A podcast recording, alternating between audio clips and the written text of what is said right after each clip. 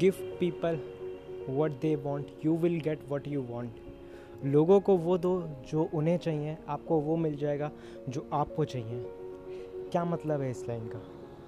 क्या मतलब है इस बात का?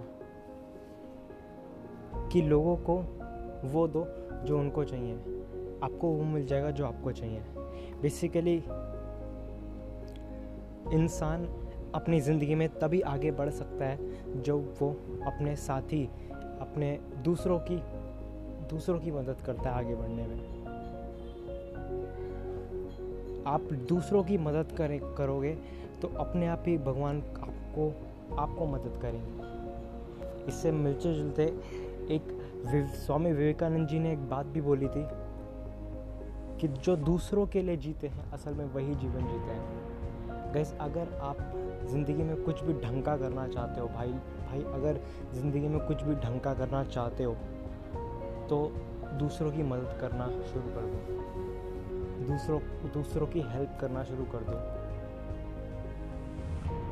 जब आप ऐसा करोगे तो कोई और आपकी मदद नहीं करेगा। सब खुद ऊपर वाला आगे, आके आपकी मदद करेगा। ये चीज़ प्रैक्टिकल है। ट्राई कर लेना। अपने आम, आ, आम आ, अपने अपने इसमें देखो अपने आमने सामने देखो। देखो कैसे जो, जो उस पर्सन को देखो जो वो लोगों की मदद करता है। सबसे पहली चीज़ जो ऐसे लोग होते हैं जो लोगों की मदद करते हैं सबसे पहली चीज़ वो खुश रहते हैं। आप भी ट्राई करना हम अपने को महसूस किया होगा। कभी भी किसी की भी हम हेल्प करते हैं, हमें खुद को अच्छा लगता है, मन को अच्छा लगता है। एक पीस ऑफ़ माइंड मिलता है कि मैंने इसको मदद किया। ठीक है? और दूसरा, कई जब आप दूसरों की मदद करते हो तो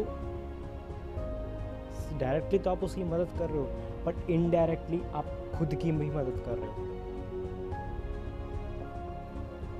फॉर एग्ज़ाम्पल देखो